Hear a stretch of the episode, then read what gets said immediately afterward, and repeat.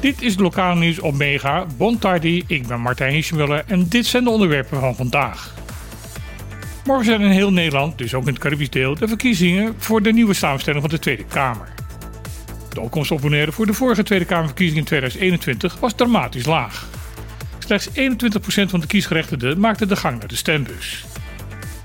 Dit keer lijkt het erop dat de animo om morgen te gaan stemmen iets hoger zal liggen. De afgelopen jaren is de belangstelling vanuit de politiek in Den Haag voor wat er op de Besteilanden gebeurt bij een aantal partijen gegroeid. Dit resulteerde kort geleden in de vaststelling van een fatsoenlijk minimumloon en een sociaal minimum voor de BES. Uit peilingen blijkt dat de kans groot is dat na de verkiezingen een aantal partijen aan de macht komen die minder geïnteresseerd zijn hoe het op de Westeiland gesteld is. De marge bij de verschillende partijen is daarbij klein. Daarom kan ook het kleine aantal stemmen uit de Cariben net het verschil maken. Vorige week riep gezaghebber Nolly Oliane op om morgen vooral te gaan stemmen. Zeker in de huidige spannende verkiezingsstrijd is iedere uitgebrachte stem belangrijk. De organisatie Servizio di Cultura Arte e Literatura is begonnen met een onderzoek naar auteursrechten van de traditionele liederen die tot de cultuur van Bonaire behoren. Het gaat daarbij om liederen die veel Bonaireanen als kind al hebben geleerd en die generatielang van ouder op kind zijn doorgegeven. Cal wil erachter komen hoe deze liederen zijn ontstaan en welke mensen ze verzonnen hebben.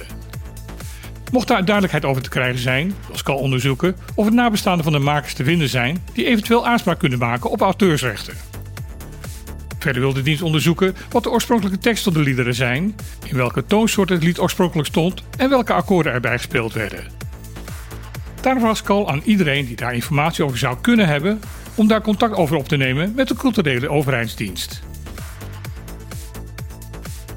Vanavond speelt het nationaal voetbalteam van Bonaire de laatste poolwedstrijd in de CONCACAF National League tegen Sint Maarten. De wedstrijd begint om 7 uur vanavond in het stadion van Rincon. Het is een wedstrijd tussen de nummer 1 en 2 van de pool. De uitwedstrijd in Sint Maarten werd met een klein verschil verloren. Men hoopt nu op winst, waarbij de twee ploegen op hetzelfde puntenaantal zouden uitkomen. In theorie kan Bonaire nog groepswinnaar worden, maar dan zal er vanavond met een heel groot verschil gewonnen moeten worden. Het doelsaldo is namelijk op dit moment met 11 doelpunten in het voordeel van Sint Maarten. Toch zal het een feestelijke gebeurtenis worden in Rincon. Bonaire wordt namelijk zelfs bij verlies de beste nummer 2 in de League C en zal daardoor volgend jaar naar League B promoveren. De Curaçaose mezzosopraan Tania Cross heeft gisteren de Johannes Vermeerprijs 2023 uitgereikt gekregen.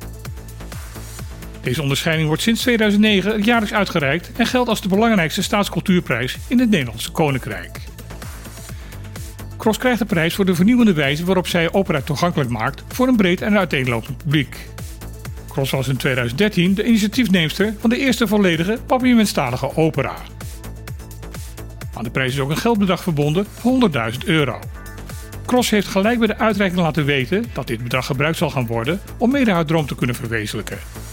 Het realiseren van een volwaardig cultureel centrum Annex Schouwburg in haar geboorteplaats Wilmstad op Curaçao.